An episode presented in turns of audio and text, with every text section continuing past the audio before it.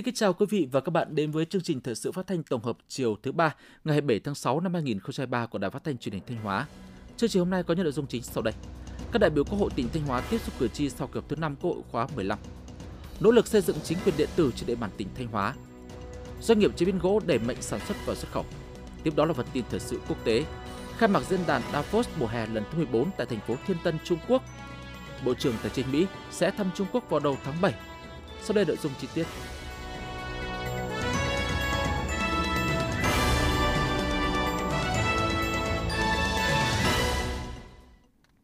Ngày 27 tháng 6, đoàn đại biểu Quốc hội tỉnh Thanh Hóa gồm các đại biểu Đào Ngọc Dung, Ủy viên Trung ương Đảng, Bí thư Ban cán sự Đảng, Bộ trưởng Bộ Lao động Thương binh Xã hội, Thiếu tướng Vũ Xuân Hùng, Ủy viên Thường trực Ủy ban Quốc phòng An ninh của Quốc hội, Mai Văn Hải, Phó trưởng đoàn đại biểu Quốc hội tỉnh Thanh Hóa đã có các buổi tiếp xúc cử tri huyện Nga Sơn và thị xã Bỉm Sơn sau kỳ họp thứ 5 Quốc hội khóa 15. Dự các buổi tiếp xúc có các đồng chí Nguyễn Quang Hải, Phó Chủ tịch Hội đồng Nhân dân tỉnh, Lê Đức Giang, Phó Chủ tịch Ủy ban dân tỉnh, lãnh đạo Ủy ban Mặt trận Tổ quốc tỉnh và các sở ngành cấp tỉnh, phóng viên Thanh Tâm đưa tin. Tại các buổi tiếp xúc, Phó trưởng đoàn đại biểu Quốc hội tỉnh Thanh Hóa Mai Văn Hải đã thông báo tới cử tri về kết quả kỳ họp thứ 5 Quốc hội khóa 15.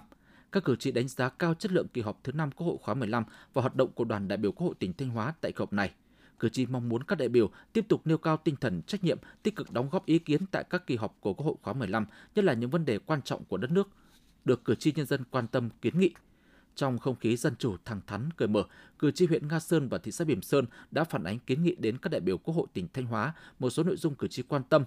Cử tri huyện Nga Sơn đề nghị đẩy nhanh tiến độ thi công dự án ngập mặn sông Cản, đồng thời sớm đầu tư xử lý một số đoạn của tuyến đê sông Cản qua xã Nga Điền đã xuống cấp nhằm đảm bảo phòng chống thiên tai, an toàn giao thông và cuộc sống dân sinh xem xét hỗ trợ kinh phí cho hai xã Nga Thanh và Ba Đình xây dựng tượng đài Tổ quốc ghi công, điều chỉnh sửa đổi bổ sung luật quy hoạch và Nghị định số 44-2015 ngày 6 tháng 5 năm 2015 của Chính phủ đối với việc quy hoạch các điểm dân cư nông thôn có quy mô nhỏ, xen kẹt trong các khu dân cư theo hướng để Ủy ban dân huyện chủ động thực hiện, có cơ chế chính sách hỗ trợ cho nhân dân nâng cao năng suất, sản lượng cây cói và tìm kiếm đầu ra cho sản phẩm. Cử tri thị xã Bỉm Sơn kiến nghị cần đơn giản hóa các thủ tục hành chính khi thân nhân liệt sĩ có nguyện vọng di chuyển hài cốt liệt sĩ về quê hương, quan tâm giải quyết sớm các chế độ chính sách cho thanh niên sung phong đã có đủ hồ sơ thủ tục nhưng chưa được nhận chế độ, tạo điều kiện cho thanh niên sung phong sau năm 1975 được hưởng 100% bảo hiểm y tế, giải quyết những vướng mắc tồn tại khắc phục tình trạng doanh nghiệp trốn đóng, nợ động bảo hiểm xã hội, bảo hiểm y tế để đảm bảo quyền lợi cho người lao động, đồng thời kiến nghị một số nội dung về chế độ cho người cao tuổi, tăng trợ cấp cho người có công.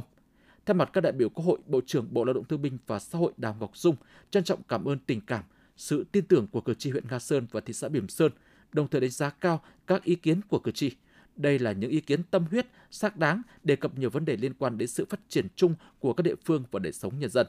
Bộ trưởng Đào Ngọc Dung đã trao đổi làm rõ một số nội dung cử tri quan tâm kiến nghị phản ánh. Bộ trưởng đã quyết định hỗ trợ kinh phí cho hai xã Nga Thanh và Ba Đình huyện Nga Sơn để xây dựng tượng đài Tổ quốc ghi công, đồng thời đề nghị cấp ủy chính quyền huyện Nga Sơn, thị xã Bỉm Sơn và tỉnh Thanh Hóa tập trung giải quyết dứt điểm hiệu quả những vấn đề thuộc thẩm quyền mà cử tri kiến nghị phản ánh. Bộ trưởng Đào Ngọc Dung cũng nghiêm túc tiếp thu các ý kiến vượt thẩm quyền của địa phương và cho biết đoàn đại biểu Quốc hội tỉnh Thanh Hóa sẽ tổng hợp đầy đủ chuyển đến Quốc hội chính phủ các bộ ngành ở trung ương để xem xét giải quyết. Nhân dịp này, Bộ trưởng Bộ Lao động Thương binh và Xã hội Đào Ngọc Dung và Phó Chủ tịch Ban dân tỉnh Lê Đức Giang đã tặng 100 xuất quà cho các gia đình người có công, thân nhân liệt sĩ và các hộ dân còn cảnh khó khăn trên địa bàn huyện Nga Sơn và thị xã Biểm Sơn. Ngày 27 tháng 6, đoàn đại biểu Quốc hội tỉnh Thanh Hóa gồm các đại biểu Cao Thị Xuân, Phó Chủ tịch Hội đồng Dân tộc của Quốc hội, Lê Thanh Hoàn, Ủy viên chuyên trách Ủy ban Pháp luật của Quốc hội, Lê Văn Cường, Phó Giám đốc Bệnh viện Đa khoa tỉnh Thanh Hóa đã tiếp xúc cử tri sau kỳ họp thứ 5 Quốc hội khóa 15 tại các huyện Nông Cống và Đông Sơn. Tin của phóng viên Đình Hà. Trong không khí dân chủ, cử tri các huyện Nông Cống, Đông Sơn đánh giá cao chất lượng kỳ họp thứ 5 Quốc hội khóa 15 và nhấn mạnh hoạt động của đoàn đại biểu Quốc hội Thanh Hóa tại kỳ họp đã đóng góp vào thành công chung của kỳ họp và đáp ứng được niềm tin sự kỳ vọng của cử tri và nhân dân tỉnh nhà.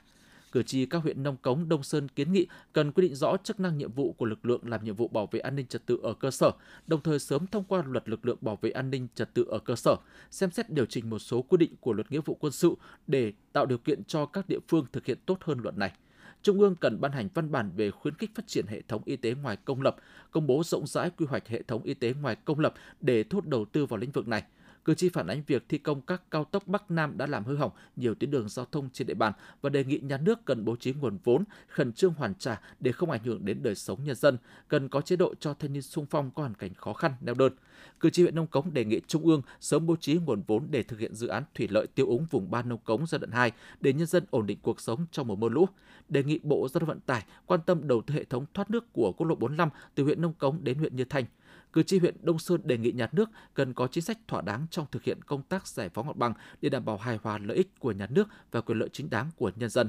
Sau khi lãnh đạo các ngành địa phương tiếp thu, giải trình một số nội dung thuộc thẩm quyền, Phó Chủ tịch Hội đồng Dân tộc của Quốc hội Cao Thị Xuân đánh giá cao chất lượng ý kiến kiến nghị của các cử tri, các huyện Nông Cống và Đông Sơn đối với đoàn đại biểu Quốc hội tỉnh. Những ý kiến kiến nghị của cử tri sẽ được đoàn đại biểu Quốc hội tỉnh Thanh Hóa tổng hợp trình Quốc hội và các cấp ngành có thẩm quyền xem xét giải quyết. Ngày 27 tháng 6, đoàn đại biểu Quốc hội tỉnh Thanh Hóa gồm các đại biểu Trần Văn Thức, tỉnh ủy viên, giám đốc Sở Giáo dục Đào tạo, Võ Mạnh Sơn, tỉnh ủy viên, Chủ tịch Liên đoàn Lao động tỉnh, Bùi Mạnh Khoa, Ủy viên chuyên trách Ủy ban Pháp luật của Quốc hội đã có các buổi tiếp xúc cử tri sau kỳ họp thứ 5 Quốc hội khóa 15 tại các huyện Lăng Chánh và Bá Thước.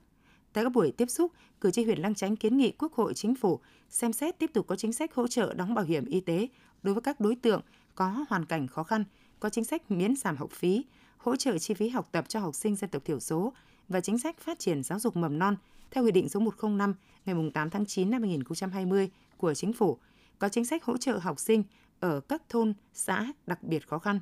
đề xuất có chính sách ưu tiên đối với cán bộ công chức viên chức, người lao động và người hưởng lương trong lực lượng vũ trang công tác ở vùng có điều kiện kinh tế xã hội đặc biệt khó khăn, sắp xếp tổ chức lại các nông lâm trường hoạt động kém hiệu quả, có chính sách sử dụng hiệu quả diện tích đất đai mà các nông lâm trường đang quản lý. Cử tri huyện Bá Thước kiến nghị cần có chính sách tăng thêm mức phụ cấp đối với cán bộ bán chuyên trách, chủ tịch các hội đặc thù ở cấp xã, tăng phụ cấp cho cán bộ ở thôn bản, có chế độ hỗ trợ cho các chi hội, trường đoàn thể thôn bản khu phố, quan tâm hỗ trợ nhân dân miền núi, xây dựng nhà ở kiên cố, di rời dân ở vùng sạt lở, hỗ trợ kinh phí xây dựng nông thôn mới, làm đường giao thông, cầu dân sinh đến các thôn bản vùng sâu vùng xa.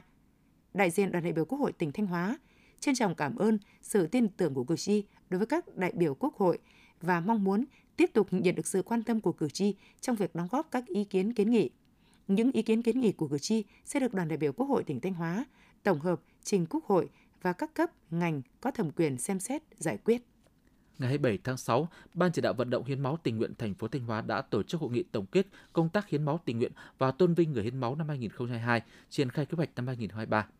Trong hai đợt vận động hiến máu năm 2022, Ban chỉ đạo vận động hiến máu tình nguyện thành phố đã vận động được hơn 1.900 người tham gia hiến máu, tiếp nhận 1.786 đơn vị máu, vượt chỉ tiêu được giao 926 đơn vị máu. Một số đơn vị tiêu biểu là Đông Hải, Đông Vệ, Ba Đình, Đông Lĩnh, Quảng Thịnh.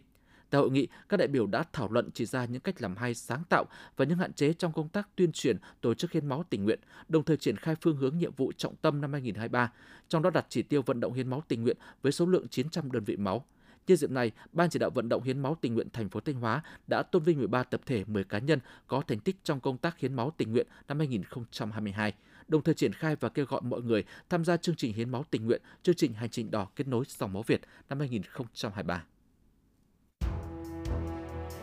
Quý vị và các bạn đang theo dõi chương trình thời sự phát thanh của Đài Phát thanh và Truyền hình Thanh Hóa. Chương trình được phát trên sóng FM tần số 92,3 MHz. Tiếp theo sẽ là những thông tin đáng chú ý. Thưa quý vị và các bạn, sau 3 năm triển khai thực hiện nghị quyết đại hội lần thứ 11, mặc dù gặp không ít khó khăn thách thức, nhưng đến nay, trong 29 chỉ tiêu theo nghị quyết đại hội, thị xã Bỉm Sơn đã có 23 chỉ tiêu đạt trên 80%, có 3 chỉ tiêu đạt trên 50% và 3 chỉ tiêu đạt dưới 50%. Đây là những kết quả quan trọng tạo tiền đề cho việc thực hiện thắng lợi nghị quyết Đại hội Đảng bộ thị xã lần thứ 11, nhiệm kỳ 2020-2025 đề ra. Bài viết của phóng viên Minh Tuyết. Được xác định là một trong ba chương trình trọng tâm thực hiện nghị quyết Đại hội Đảng bộ thị xã lần thứ 11, việc tập trung nguồn lực xây dựng kết cấu hạ tầng gắn với phát triển mở rộng không gian đô thị được Đảng bộ thị xã Bỉm Sơn chú trọng. Thị xã đã huy động được trên 915 tỷ đồng để đầu tư xây dựng kết cấu hạ tầng kỹ thuật với nhiều tuyến đường được xây dựng và nâng cấp mở rộng, nhiều công trình hạ tầng khu dân cư được chỉnh trang. Ông Vũ Đình Kịp, khu phố 4, phường Lam Sơn, thị xã Bỉm Sơn vui vẻ nói. À, cái à, đổi thay của phường Lam Sơn, à, đặc biệt là hệ thống giao thông và công tác phát triển về hạ tầng đã được thay đổi đáng kể, xây dựng hạ tầng như nhà văn hóa, xây dựng các tuyến đường mà được nhân dân đóng góp và sự hỗ trợ nhiệt tình của các cấp.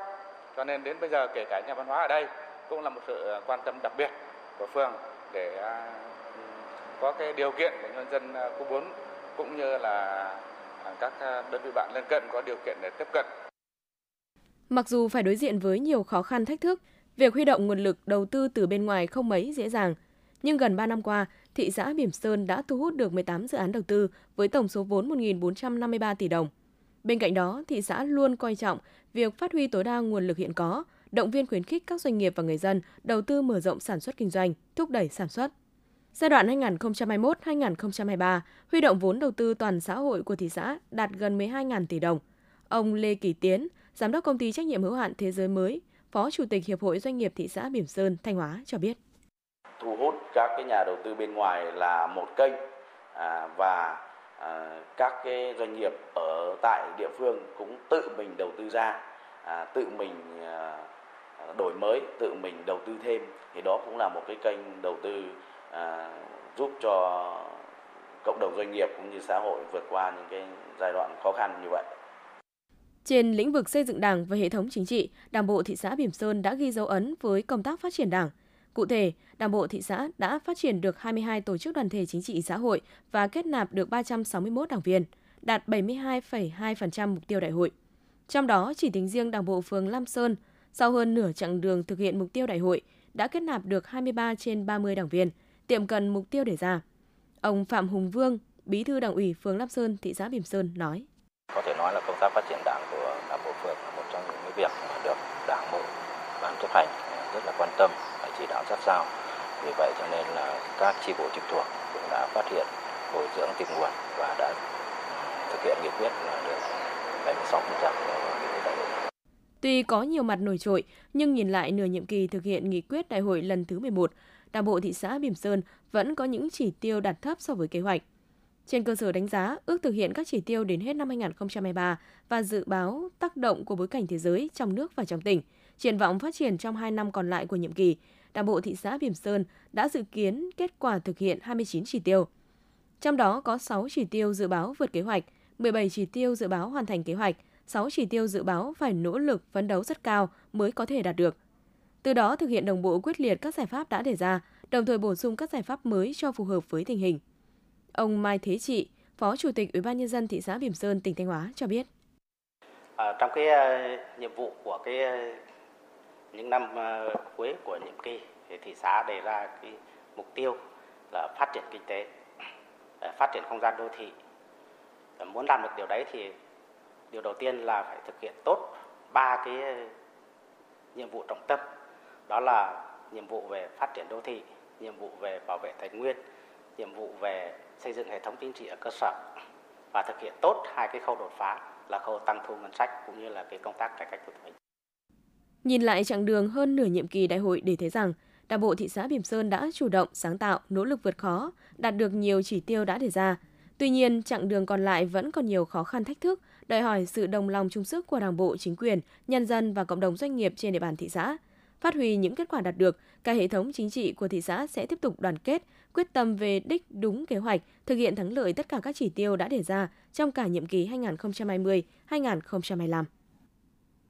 Ngày 26 tháng 6, Phó Chủ tịch Ủy ban dân tỉnh Thanh Hóa Lê Đức Giang đã ký các quyết định về việc đóng cửa hai mỏ đất làm vật liệu san lấp tại xã Yến Sơn, huyện Hà Trung.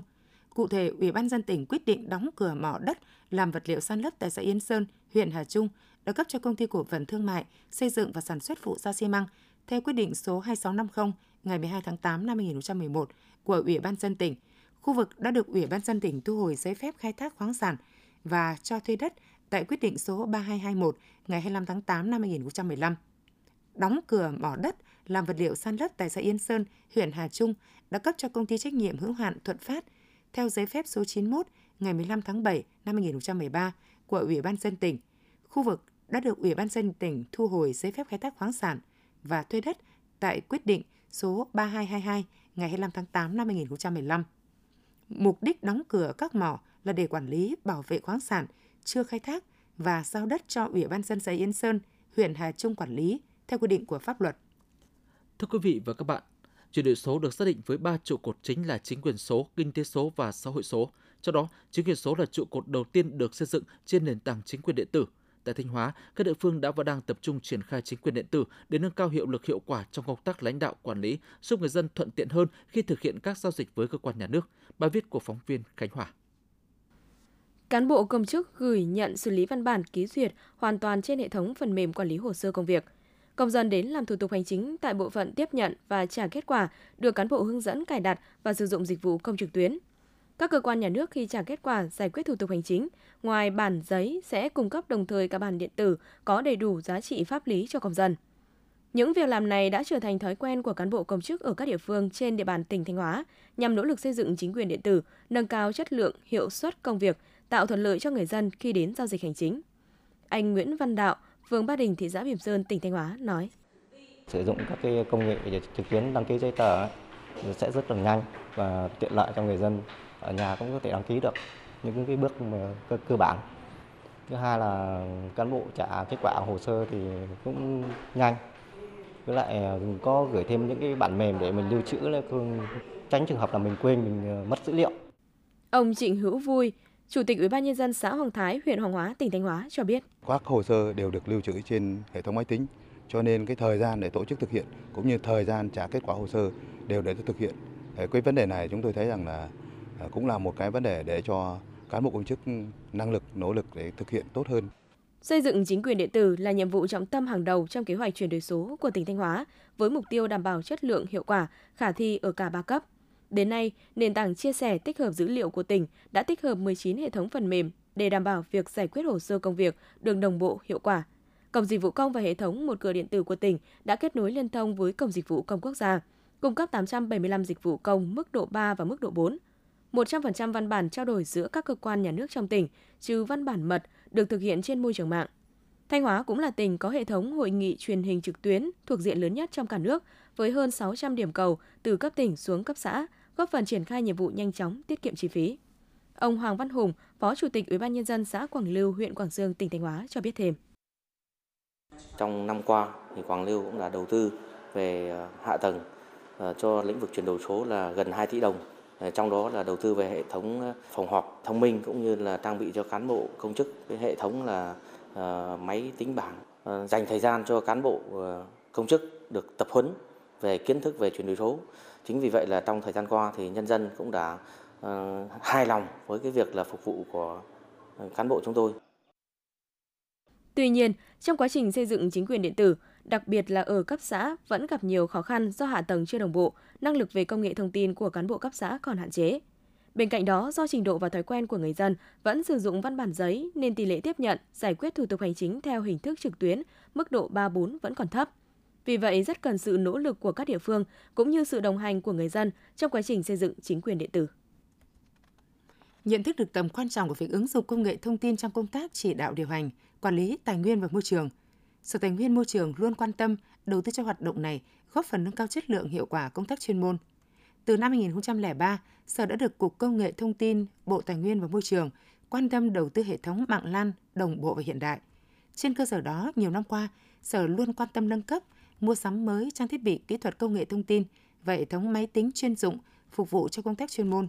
đồng thời tăng cường ứng dụng công nghệ thông tin trong toàn ngành, đưa nhiều phần mềm chuyên ngành vào sử dụng như hệ thống thống kê, kiểm kê đất đai, phần mềm quản lý và cấp phát tư liệu trắc địa, phần mềm hệ thống thông tin đất đai, phần mềm đo vẽ bản đồ địa chính, phần mềm quản lý và in bản đồ, bộ phận phần mềm biên tập bản đồ địa chính, lập hồ sơ địa chính, đăng ký cấp giấy chứng nhận quyền sử dụng đất,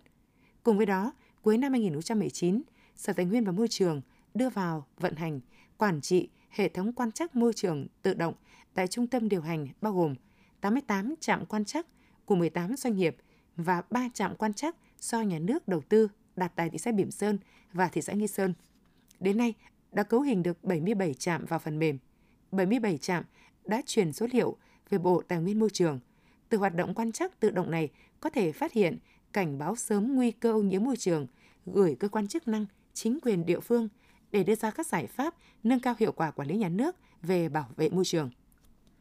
Thưa quý vị và các bạn, sau thời gian dài trầm lắng do ảnh hưởng bởi dịch bệnh COVID-19 và lạm phát kinh tế, từ đầu năm 2023 đến nay, các thị trường chủ lực về xuất khẩu gỗ của Việt Nam như Hoa Kỳ và các nước EU đã bắt đầu nhập hàng trở lại. Nắm bắt cơ hội này, các doanh nghiệp chế biến gỗ của tỉnh Thanh Hóa đang thực hiện các giải pháp đa dạng hóa sản phẩm, linh hoạt tìm kiếm thị trường, phục hồi tăng trưởng trở lại. Phóng viên Thanh Thảo thông tin. Sản phẩm ván ép phủ phin, ván ép xây dựng là những sản phẩm mới đang được công ty trách nhiệm hữu hạn Triệu Thái Sơn sản xuất để xuất khẩu sang thị trường Mỹ.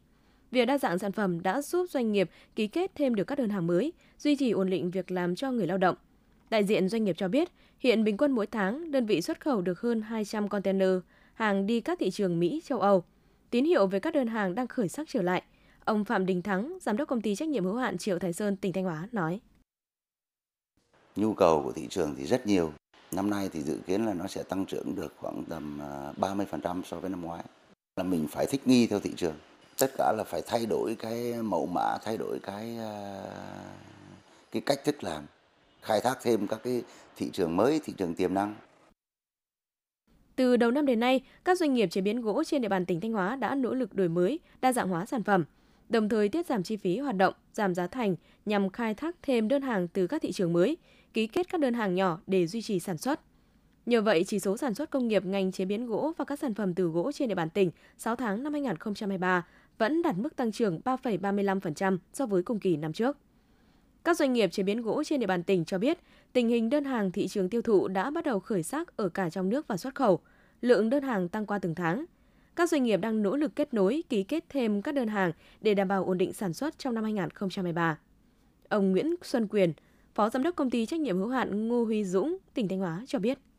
Công ty vẫn là mở ra rất nhiều các cái ờ, nguồn hàng mới như là ván bóc, ván sấy rồi là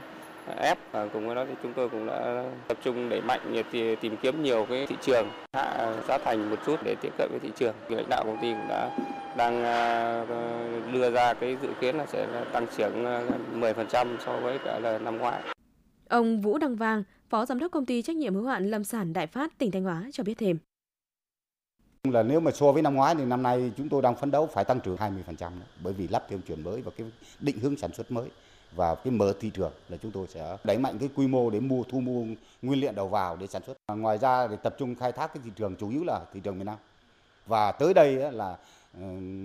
có cái chiều hướng là xuất khẩu, chiều hướng tốt rồi. Bởi vì có khách hàng rồi. Dù đã có những tín hiệu khởi sắc, nhưng theo dự báo của các chuyên gia kinh tế, bước sang quý 3, quý 4 năm 2023, ngành chế biến xuất khẩu gỗ của Việt Nam vẫn phải đối diện với nhiều khó khăn thách thức khi tình hình lạm phát kinh tế trên thế giới vẫn còn ở mức cao, nhu cầu tiêu dùng giảm và nhiều quốc gia đang thắt chặt phòng vệ thương mại để bảo hộ sản phẩm, hàng hóa sản xuất trong nước. Mới đây, Thủ tướng Chính phủ Phạm Minh Chính đã có chỉ đạo yêu cầu các bộ ngành địa phương quan tâm hỗ trợ tháo gỡ khó khăn cho ngành sản xuất chế biến gỗ, đặc biệt là tháo gỡ khó khăn trong thực hiện các chính sách liên quan đến hoàn thuế VAT, truy xuất nguồn gốc hàng hóa, nghiên cứu đề xuất gói tín dụng ưu đãi, hỗ trợ nguồn vốn cho doanh nghiệp.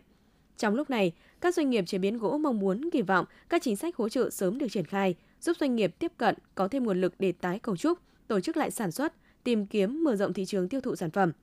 Năm 2023, ngành gỗ của Việt Nam đặt mục tiêu đạt tốc độ tăng trưởng từ 7 đến 9% so với năm 2022, tương đương đạt giá trị 18 tỷ đô la Mỹ trở lên. Theo Phòng Quản lý Thương mại Sở Công Thương, đến tháng 6 năm 2023, toàn tỉnh có 389 chợ đang hoạt động, giảm 9 chợ so với năm 2018. Để nâng cao hiệu quả của các chợ nông thôn, ngoài những cơ chế hỗ trợ của tỉnh về đầu tư hạ tầng thương mại, nhiều địa phương cũng có chính sách thu hút các đơn vị cá nhân đầu tư xây dựng chợ. Nhờ vậy, mạng lưới chợ nông thôn đã có sự thay đổi so với giai đoạn trước. Đến nay, hầu hết các chợ đều đảm bảo kiên cố và bán kiên cố, nên chợ được cứng hóa, hệ thống tiêu thoát nước đảm bảo theo tiêu chuẩn. Công tác phòng cháy chữa cháy, bảo vệ môi trường, an toàn vệ sinh thực phẩm ngày càng được quan tâm chú trọng. Qua đó, góp phần đẩy mạnh giao thương, tiêu thụ sản phẩm, nâng cao đời sống và thu nhập của người dân. Cùng với thí sinh cả nước, chiều 27 tháng 6 tại Thanh Hóa, hơn 36.000 thí sinh dự thi tốt nghiệp trung học phổ thông năm 2023 đã có mặt tại các điểm thi để làm thủ tục dự thi và nghe phổ biến quy chế thi. Tại buổi chiều 27 tháng 6, các thí sinh đã tập trung về 75 điểm thi trong toàn tỉnh để nhận phòng thi, thẻ dự thi và nghe phổ biến quy chế thi. Các thí sinh cũng được hướng dẫn kiểm tra thông tin và điều chỉnh sai sót nếu có. Năm nay, quy chế thi tốt nghiệp trung học phổ thông đã có những điều chỉnh về vật dụng được mang vào phòng thi. Do đó, cán bộ giáo viên làm nhiệm vụ thi đã có những lưu ý đặc biệt đối với thí sinh để các em thực hiện nghiêm túc, tránh những sai phạm đáng tiếc. Ngày mai 28 tháng 6, các thí sinh sẽ bước vào ngày thi đầu tiên của kỳ thi tốt nghiệp trung học phổ thông năm 2023. Buổi sáng, thí sinh thi môn ngữ văn, buổi chiều thi môn toán. Thí sinh cần lưu ý, mỗi buổi thi phải có mặt tại phòng thi đúng thời gian quy định. Nếu thí sinh đến chậm quá 15 phút sau khi có hiệu lệnh tính giờ làm bài sẽ không được dự thi buổi thi đó. Khi vào phòng thi, thí sinh phải mang theo căn cước công dân và trình thẻ dự thi cho cán bộ coi thi. Trước khi làm bài thi, thí sinh phải ghi đầy đủ số báo danh và thông tin của mình vào đề thi, giấy thi, phiếu trả lời trắc nghiệm, giấy nháp. Khi nhận đề thi, phải kiểm tra kỹ số trang và chất lượng các trang in. Nếu phát hiện thấy đề thiếu trang hoặc rách, hỏng, nhòe, mờ, phải báo cáo với cán bộ coi thi trong phòng thi chậm nhất 5 phút tính từ thời điểm phát đề thi.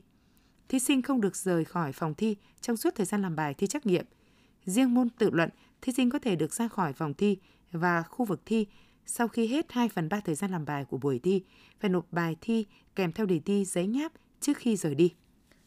Mường Lát là một trong những huyện có nhiều học sinh ở cách xa điểm thi nhất trên địa bàn tỉnh Thanh Hóa. Do đó, để tạo điều kiện tốt nhất cho các thí sinh ở xa tham dự kỳ tốt nghiệp trung học phổ thông, năm nay, Ban chỉ đạo thi tại huyện Mường Lát đã bố trí nơi ăn nghỉ, sẵn sàng phục vụ tất cả các thí sinh có nhu cầu ở lại trong suốt quá trình diễn ra kỳ thi. Trong số 302 học sinh đăng ký dự thi tốt nghiệp trung học phổ thông năm 2023 tại huyện Mường Lát thì có khoảng 200 học sinh là cách điểm thi hơn 20 cây số. Vì vậy, huyện đã bố trí nơi ăn nghỉ có thể đáp ứng tối đa 250 người gồm cả phụ huynh đi cùng nếu có nhu cầu. Tuy nhiên tới thời điểm này, số phòng trống vẫn còn rất nhiều. Một số học sinh lựa chọn ở nhà người thân, thuê trọ hoặc ở nhờ nhà người dân ngay gần điểm thi. Ngoài việc tạo điều kiện nơi ăn nghỉ cho các thí sinh dự thi, Ban chỉ đạo thi tại huyện Mường Lát đã bố trí nơi ở trụ đáo cho 61 cán bộ từ các địa phương khác về làm nhiệm vụ. Đến thời điểm này, mọi công tác chuẩn bị cho kỳ thi đã được Ban chỉ đạo thi huyện Mường Lát hoàn tất. Trong đó, phương án bố trí nơi ăn nghỉ cho thí sinh, phương án ứng phó với thiên tai, hỗ trợ thí sinh đến điểm thi khi có sự cố là những vấn đề trọng tâm được huyện hết sức quan tâm chuẩn bị kỹ lưỡng. Sáng mai, các thí sinh sẽ bước vào thi môn đầu tiên là ngữ văn. Để đồng hành cùng sĩ tử, huyện đoàn Mường Lát đã tổ chức nấu ăn sáng và phát nước miễn phí cho tất cả thí sinh. Đồng thời các ngành chức năng trên địa bàn huyện cũng triển khai lực lượng, cơ sở vật chất, đảm bảo công tác y tế, an ninh trật tự, an toàn giao thông và các điều kiện cần thiết khác cho việc tổ chức kỳ thi an toàn, công bằng, khách quan, đúng quy chế. Thực hiện chương trình tiếp sức mùa thi năm 2023, tỉnh đoàn Thanh Hóa đã thành lập 75 đội hình tại 75 điểm thi, huy động khoảng 1.600 đoàn viên thanh niên tham gia chiến dịch tình nguyện. Toàn tỉnh cũng đã huy động hơn 500 thùng nước, 10.000 quạt cầm tay, 300 ô cầm tay, 27 đội hình xe ôm miễn phí, hỗ trợ thí sinh và người nhà thí sinh. Đoàn thanh niên các huyện, thị xã, thành phố còn đẩy mạnh hoạt động tuyên truyền về chương trình tiếp sức mùa thi năm 2023, triển khai các kênh thông tin tiếp nhận nhu cầu cần được hỗ trợ của thí sinh, thăm hỏi tặng quà những thí sinh có hoàn cảnh khó khăn. Với phương châm thiết thực lan tỏa, an toàn hiệu quả, các đội hình tình nguyện còn phối hợp với chính quyền, các cơ sở y tế, nhà trường, ra soát, nắm thông tin, chủ động xử lý khi có sự cố bất thường về thời tiết, tai nạn, sức khỏe của thí sinh. Những hoạt động ý nghĩa này không chỉ hỗ trợ cho thí sinh, mà còn truyền ngọn lửa nhiệt tình cho thế hệ trẻ, thế hệ thanh niên Việt Nam giàu nhiệt huyết và trách nhiệm với cộng đồng. Với vai trò là tổ chức đại diện chăm lo quyền và lợi ích hợp pháp chính đáng cho phụ nữ và trẻ em, thời gian qua, bám sát sự chỉ đạo của Hội Liên hiệp Phụ nữ Việt Nam và tỉnh ủy, Hội Liên hiệp Phụ nữ tỉnh đã phát động triển khai thực hiện nhiều phong trào của vận động nhằm hỗ trợ phụ nữ phát triển toàn diện như phong trào thi đua phụ nữ tích cực học tập lao động sáng tạo, xây dựng gia đình hạnh phúc, của vận động rèn luyện các phẩm chất đạo đức, tự tin, tự trọng, trung hậu đảm đang, xây dựng người phụ nữ Việt Nam thời đại mới, có trí thức, có đạo đức, có sức khỏe, có trách nhiệm với bản thân, gia đình, xã hội và đất nước, xây dựng người phụ nữ Thanh Hóa thời kỳ mới yêu nước, nhân ái, tự lực, tự cường, khát vọng vươn lên. Các cấp hội phụ nữ cũng quan tâm giáo dục đạo đức lối sống trong gia đình, quan tâm giáo dục kỹ năng làm cha mẹ, kỹ năng sống cho phụ nữ và trẻ em gái, xây dựng giữ gìn hạnh phúc gia đình cho các cặp vợ chồng thông qua các mô hình câu lạc bộ gia đình phát triển bền vững nuôi dạy con tốt, thu hút hàng nghìn hội viên phụ nữ tham gia từ đó đã hỗ trợ phụ nữ giải quyết việc làm, nâng cao thu nhập, nhất là các gia đình ở khu vực đồng bào dân tộc thiểu số miền núi, biên giới hải đảo, vùng khó khăn của tỉnh, góp phần nâng cao vị thế của phụ nữ. Theo thông tin từ ban tổ chức, giải đấu dành cho lứa tuổi U8 và U10 thu hút sự tham gia của gần 500 vận động viên thuộc 12 đội bóng U8 và 21 đội bóng U10. Ở lần đầu tiên đăng cai giải bóng đá nhi đồng Cúp báo Thanh Hóa, huyện Thiệu Hóa đã tích cực chuẩn bị cho công tác trùng tu, sửa chữa đảm bảo cho giải đấu được diễn ra suôn sẻ và thành công –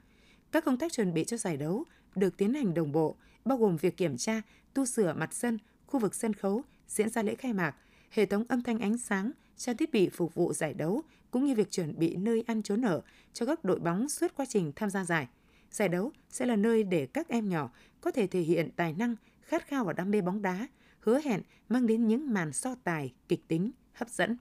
Quý vị và các bạn vừa theo dõi phần tin trong tỉnh, ngay sau đây sẽ là bản tin thời sự quốc tế.